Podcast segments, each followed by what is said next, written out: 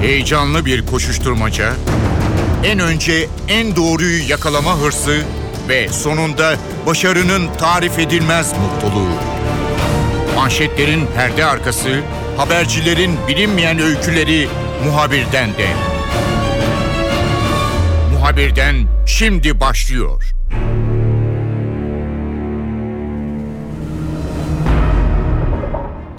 Muhabirden de bu hafta seçim meydanlarına yakından bakacağız. NTV Haber Merkezi seçim çalışmalarına başladı.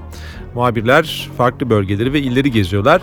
3 muhabir Deniz Hülsüz, Ilgaz Gürsoy ve Yağız Şankal bizimle olacak. Muhabirlerden şunu öğrenmeye çalışacağız. Ee, geçmiş dönemlere göre bu yıl seçimlerde dikkat çeken konular neler? Adaylar kendilerini tanıtmak için hangi yöntemleri kullanıyorlar? Sosyal medyanın yerel seçimlerde önemi nedir? Ve mitinglerdeki, meydanlardaki seçim heyecanı. Muhabirden başlıyor. Ben Kemal Lurteri.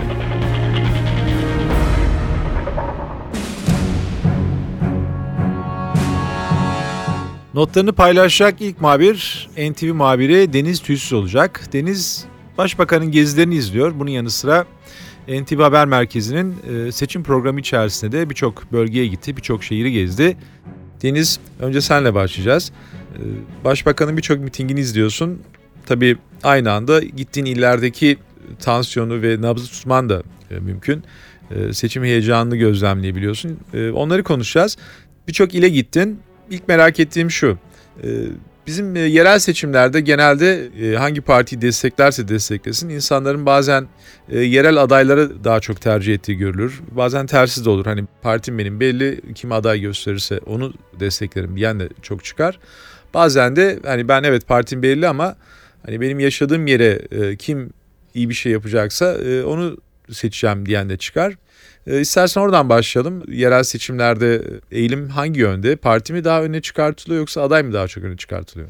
E, şimdi şöyle aday daha çok öne çıkıyor. Çünkü gittiğimiz birçok ilde biz şunu gördük. E, insanlar hani genel seçimlerde oy verdiği partiye yerel seçimlerde oy vermeyi biliyorlar. Yani e, oranın belediye başkan adayları bu anlamda ön plana çıkıyorlar. Çünkü insanlar gerçekten e, o ilde nelere yapıldığına bakıyorlar. Ne gibi hizmetler verilmiş ona bakıyorlar. E, ve bundan sonra ne olacak? Mevcut başkan neleri yapmış neleri yapamamış. Gelecek başkan neleri yapacak? İnsanlar tamamen buna bakıyor. Örneğin e, bir şehre gittiğimizde onu mesela çok boyutlu olarak görebiliriz. E, hani gençler tarafı, bir iş adamları tarafı, işte bir normal orta sınıf vatandaş tarafından e, baktığımızda iş adamları oraya nasıl yatırımlar yapılmış, nasıl yatırımlar yapılacak, işte ne gibi imkanlar sağlanacak yatırımlar anlamında buna bakıyorlar. Gençler işte üniversite imkanlarına bakıyorlar, o ildeki sosyal projelere bakıyorlar aktivite e, durumlarına bakıyorlar ve buna göre karar veriyorlar. E, orta sınıf işte ev kadınları, e, memurlar, işte sabah 9 akşam 6 mesaisi olanlar da e, işte bizim hayatımız nasıl kolaylaşır? Örneğin ulaşım. E, işime ben en çok nasıl erken giderim? Nasıl hemen erken evime dönebilirim? E, hafta sonumu nasıl değerlendirebilirim? E, ya da devlet dairesine gittiğimde e, işlerim nasıl çabuk hale getirilir? Bunlara bakıyorlar açıkçası. Yani biraz kesimlerin bakış açısı da farklı. Evet partiler ön planda ama daha çok belediye başkan adayları, belediye başkanı o yörenin daha ön planda. Örneğin Sivas'a gitmiştim ben. Sivas'ta e, Büyük Birlik Partisi'nin adayı şu anda mevcut belediye başkan adayı. AK Parti adayıyla yarışıyor e, seçimlerde, yerel seçimlerde. Yaptığımız röportajlarda işte biz mevcut belediye başkanından memnunuz diyen de var ama işte e, yeterli değil bu hizmetler. İşte trafik sorunu var mesela Sivas'ın. Çözülemedi diyenler de var. E, Deniz NTV Haber Merkezi'nde yoğun bir koşturmaca var. Ee, sen hangi illere gittin? İstersen bu gözlemlerinin hangilerden kaynaklandığını da e, aktar bize. Seçim kapsamında e, başbakanın gittiği illerden Sivas'a gittim sadece ama e, AK Parti bu süreci daha erken başlattı biliyorsunuz. E, toplu açılış törenleriyle başbakan yaklaşık bir buçuk ay boyunca her hafta sonu farklı illere gitti. E, tabii onun seçime de yansımaları oldu. Bu kapsamda Ege bölgesinde Marmaris'e gittik, Muğla'ya gittik. Trakya bölgesine çok önem veriyor örneğin AK Parti. Trakya bölgesinde Edirne, Tekirdağ, Kırklareli ki işte bu cumartesi tekrar Kırklareli'nde e, olacak. İstanbul tabii çok önemli örneğin AK Parti için. İstanbul'un birçok ilçesinde başbakan toplu açılış törenleri yaptı ve bu toplu açılış törenleri de bir anlamda miting havasında geçti. Çünkü e, hani hitabında da e, kapı kapı dolaşın işte sizden istediğimiz insanları gidip anlatın bizim derdimizi tarzında. Deniz sen daha önce seçimlerde e, takip ettin. E, diğer yıllardaki seçimlerle, geçmişteki seçimlerle bu seçimler arasında görebildiğin farklar var mı? Örneğin e, adaylar ne tür söylem öne çıkarttılar? E, ben hani tahminen bir şeyler söylemek istersem örneğin insanların artık e, yaşadıkları çevrede çok daha önem verdiğini, daha kaliteli e, ortamlarda yaşamak istediklerini, e, eskiden hava kirliliği gibi bir takım genel geçer veya daha öne çıkan sorunlar varsa Şimdi insanların hani hafta sonlarını daha iyi geçirebilecekleri, çocuklarının çok daha iyi zaman geçirebileceği, yaşam kalitelerini artırıcı bir takım yatırımlara veya projelere ilgi gösterdiğini tahmin ediyorum ama tabii meydanlarda insanlara sen konuştun. E, Öne çıkan söylemler e, nelerdir? Yani adaylar daha çok neyi vurgulamaya çalışıyorlar insanlara? Ee, yani adaylar e, daha çok gerçekten o bölgenin problemi neyse e, bunu çok iyi biliyorlar zaten E, ve hani ona yönelik çalışmalarını sürdürüyorlar. E, mesela çoğu ilde trafik çok problem. Çoğu ilde adayların çalışmaları hep trafik yönünde oluyor. Şimdi bazı illerde e, turizm ön plana çıkıyor. Turizmi daha fazla geliştirmek istediklerini dile getiriyorlar. İşte bazı illerde işsizlik ön planda, göç çok fazla göç vermiş ama e, göç alamamış. E, bununla ilgili çalışmalar e, yapılıyor. Ama genel olarak baktığımızda çalışmaların çoğu ulaşımla ilgili oluyor. Yani işte hızlı trenler, e, ondan sonra işte havalimanları, uçak seferlerinin arttırılması. Yani o toplumun önemli bir kısmını oluşturuyor ulaşım çoğu yerde. Deniz peki propaganda yöntemlerine gelelim. Ee, seçimlerin vazgeçilmezi adayların kendisini iyi tanıtması ve bunun içinde e, birçok e, yöntem izlerler. Yakın zamana kadar işte pankartlar, el ilanları bunlar öne çıkıyordu ama biraz e, e, sosyal medya çok hızlı ve çok etkili hale geldi. E, bunu seçim e, çalışmalarında görebiliyor musun? Yani yansıdı mı bu hız ve çeşitlilik? Tabii şimdi pankartlar ve el ilanları yine var ama tabii e, yılların ilerlemesiyle birlikte sosyal medyanın da kullanım oranının artmasıyla birlikte e, özellikle Twitter'ı çok kullanıyorlar. Hani oradan duyuralım, yayalım gibi durumlara yöneliyorlar. E, Facebook onlar için çok önemli. Hizmetleri, yapılan mitingleri, e, halka seslenişleri hep orada da duyuruyorlar. Tabii e, illerin yerel gazeteleri, yerel televizyonları çok ön plana çıkıyor. E, onun haricinde ulusal televizyonlar e, çok önemli adaylar için. E, basın danışmanları için özellikle çok önemli. E, hani sürekli böyle e, bir çalışma içindeler açıkçası onlar da. Hani adayımız çıksın, adayımız e, anlatsın, e, işte ne yapacak onu anlatsın, vaatlerini anlatsın. Ama sosyal medya gerçekten çok önemli. Yani diğer seçimlere göre sosyal medyanın fark olarak derseniz en büyük fark sosyal medyanın e, kullanımının ne kadar yaygınlaştığı. Deniz e, seçimlere neredeyse bir ay var. E, Birçok ile gittin tahmin ediyorum yine gideceğin yerler de olacak. E, Hem bu koşturmacı içerisinde bize zaman ayırdın. Onun için teşekkür ediyorum. Ben teşekkür Hem de ederim. sanıyorum e, önümüzdeki programda da e, yeni e, iller olacak herhalde izlediğin Evet. ve gezdiğin. Onların notlarını da yine senden alırız. İkinci muhabirimiz Ilgaz Gürsoy. Ilgaz da seçim meydanlarını geziyor. Gerçi seçimlere daha var ama NTV'nin e, seçim çalışmaları ve e, seçim haberleri erken başladı. Dolayısıyla muhabirler de birçok noktayı gezdiler. Ilgaz önce hangi illeri gezdin? Kısaca hatırlayabildiklerini daha doğrusu sanıyorum daha çok il gezeceksiniz ama e, Tabii. oradan başlayalım. Ee, Trakya'da bazı bölgeleri, illeri gezdik ee, Başbakan'la birlikte. Onun yanı sıra seçim programlarımız için NTV'nin Bursa'ya gittim, Muğla'ya gittim. Onların ilçelerini dolaştık. Ee, şimdilik böyle ama devam edecek tabii. Seçimler yaklaştıkça önümüzde daha bir ay var, daha da yoğunlaşacak. Ilgaz dikkatini çeken ilk şey ne? Ee, bu seçimler için hani bu seçimlerde şunu gördüm veya bu seçimlerde bu dikkatimi çekti diyeceğin konu ne? Bu seçimlerde seçim havasına biraz daha geç girildi gibi. Dikkatimi ilk çeken konu bu. Hem bölgelerde hem İstanbul'da baktığımızda hem oraya gittiğimizde yerel basınla oradaki e, liderlerle adaylarla konuştuğumuzda da aynı konu ön plana çıkıyor aslında. E, daha önce baktığımızda aylar öncesinden ya da haftalar öncesinden bir hareketlenme olurdu. Adaylar çıkarlardı, projelerini anlatırlardı. Seçmene daha önce giderlerdi. Belki e, ilçelere tabii adaylar zaten hani bir yandan e, çalışmalarını devam ettiriyorlar ama bu seçim koşuşturmacası daha geç sanki başladı gibi bizim gözlemlediğimiz o. 17 Aralık operasyon niye dediğimizde e, bizim e, diğer illerde de duyduğumuz ön plana çıkan e, 17 Aralık operasyonu biliyorsunuz Türkiye'nin gündemini değiştirdi E, ve kimi zaman e, seçim gözlemlediğimiz gündemin birinci maddesi olmaktan çıktı. Operasyon gündemin ilk başlığı olunca belki seçim çalışmaları bir nebze bazı zamanlarda ve bölgelerde ikinci plana itildi gibi gözüküyor. E, ilçelerde ya da illerde e, gezdiğimizde baktığımızda da e, bu dikkat çeken bir konuydu. Trakya ve e, Bursa e, bölgesel tabii iki farklı bölge. Seçmenlerin mesela bölgeye dayalı e, değişen beklentileri var mı yoksa benzer beklentiler mi seslendiriliyor? Yani Ee, öncelikler açısından diyorum. Hani mesela ulaşım iki bölgede mi aynı sorun veya temiz hava veya Tabii. belediyenin bir takım Tabii, başka tabii, e, tabii. daha iyi kaliteli yaşam e, meydanları, ortamları hani insanların beklentileri farklılaşıyor mu iki bölgede? Bölgelere göre fark ediyor tabii. Bölgelere göre fark ediyor ama ilk önce bizim gözlemlediğimiz e, seçmenlerin en çok dile getirdiği dürüstlük diyorlar. Neye göre oy vereceksiniz dediğimizde ilk önce dürüstlük diyorlar. Çoğu seçmenden duyduğumuz bu. Adaya mı partiye mi oy vereceksiniz dediğimizde değişiyor tabii ama yerel seçimlerde aday da çok ön plana çıkıyor. Adaya göre oy vereceğim diyen seçmen de var. E, tamamen partiden bağımsız olarak kendi tuttuğu partinin dışında partiden aday olan e, kişiye de oy verebiliyor seçmenler. Tabii yerel seçimlerde o da ön plana çıkıyor. Tabii onun hemen arkasından ne geliyor? Projeler geliyor. Projelere önem veriliyor. Ulaşım projeleri her yerde dikkat çekiyor.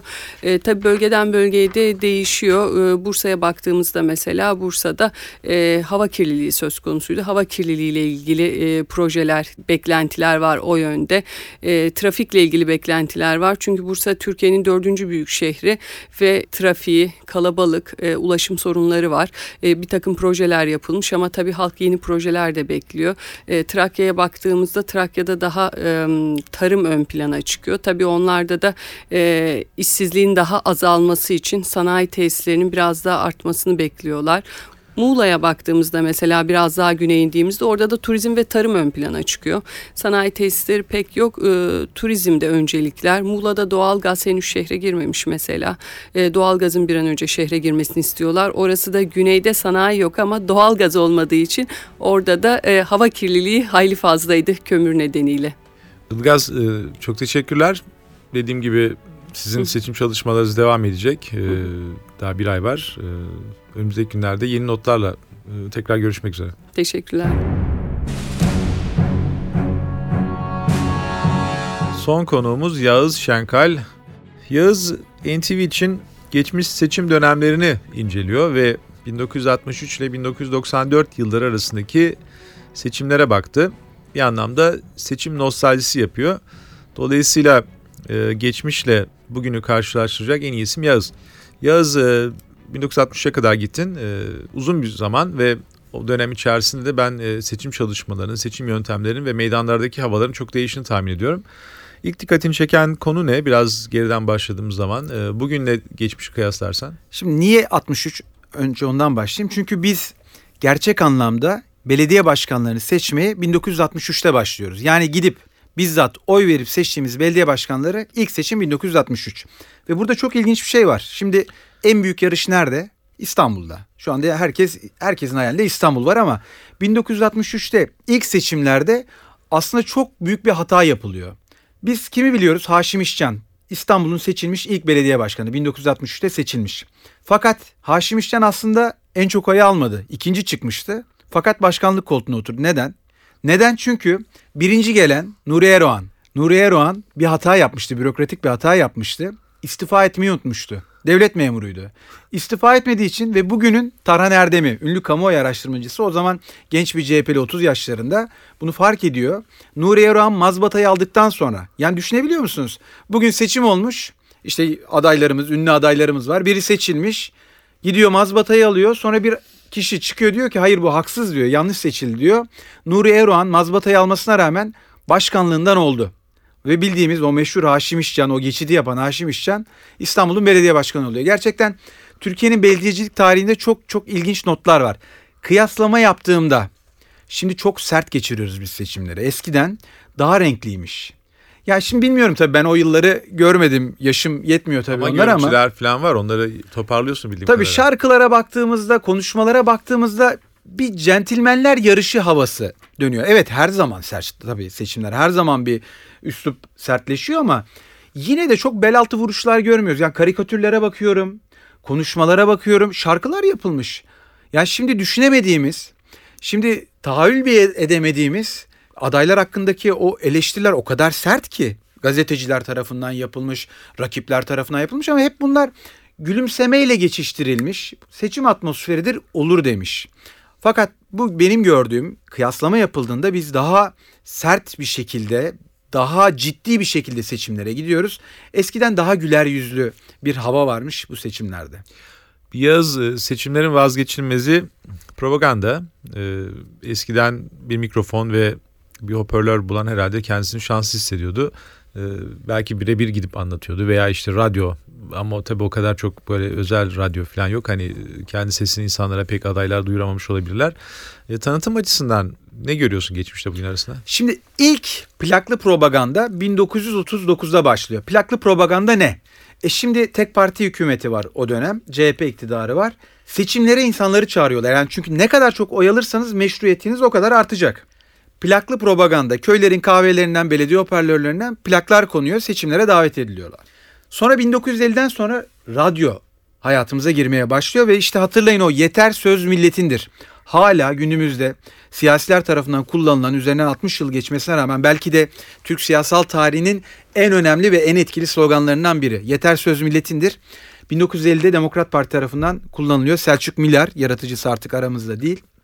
Ve bu slogan afiş haline getiriliyor ve radyolardaki propaganda saatiyle de daha fazla insana ulaşılabiliyor. Ve biz 1950'de tabii o dönemin şartlarında göz önünde bulunarak e, radyonun hayatımıza girmesiyle e, CHP'den DP'ye, Demokrat Parti'ye kayan başka bir iktidar görüyoruz.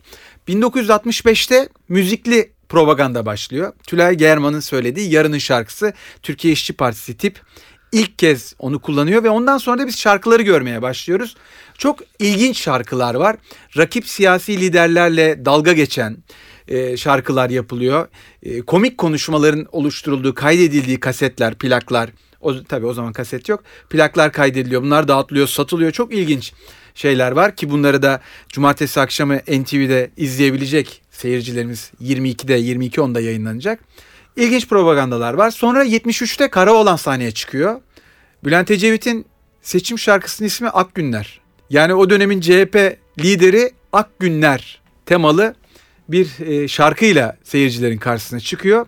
80'lere geldiğimizde Özal'ı görüyoruz. Şimdi burada şöyle bir şey var bunu söylememiz lazım. O zaman kasetli propaganda başlıyor. Hatırlayalım o e, Turgut Özal'ın ikinci köprü açıldığında giderken arabayla Semra Özal'a tak bir kasetle şenlenelim. E, Turgut Özal gerçekten müziği çok seviyor, çok kullanıyor. Popüler şarkıların sözleri değiştiriliyor ve Turgut Özal e, böyle popüler şarkıların sözlerini değiştirerek oy aramaya başlıyor. ANAP en renkli parti benim gördüğüm kadarıyla. Abone 91'in patlayan şarkısı Abone'nin sözlerini değiştiriyorlar. Abone Anaplıyız oluyor. Anaplıyız, Anaplı hep haklıyız diye böyle bir şarkı yapıyorlar. Hadi bakalım Sezen Aksu'nun 91'deki o meşhur şarkısı hala hatırlarız. E, 91'de sandıklara davet ediliyor. Tansu Çiller bu tarz şarkılardan DYP lideri dönemin e, çok yararlanıyor. O zamanlar sanki bana daha renkli, daha hareketli gibi geldi. Belki o nostaljinin verdiği etkili ama o günlerle bugünleri kıyasladığımızda bir kere de altını çizelim seçimler daha sert gidiyor. Yağız Hazırladığın dosya e, cumartesi akşamı 22.10'da. NTV'de. Pazar günü saat 3'te de tekrarı var. Ee, öncesinde notlarını bizimle paylaştın. İstersen hepsini de senden almayalım çünkü biraz da izleyicilere kalsın. Çok teşekkürler, kolay gelsin. Teşekkür ederim.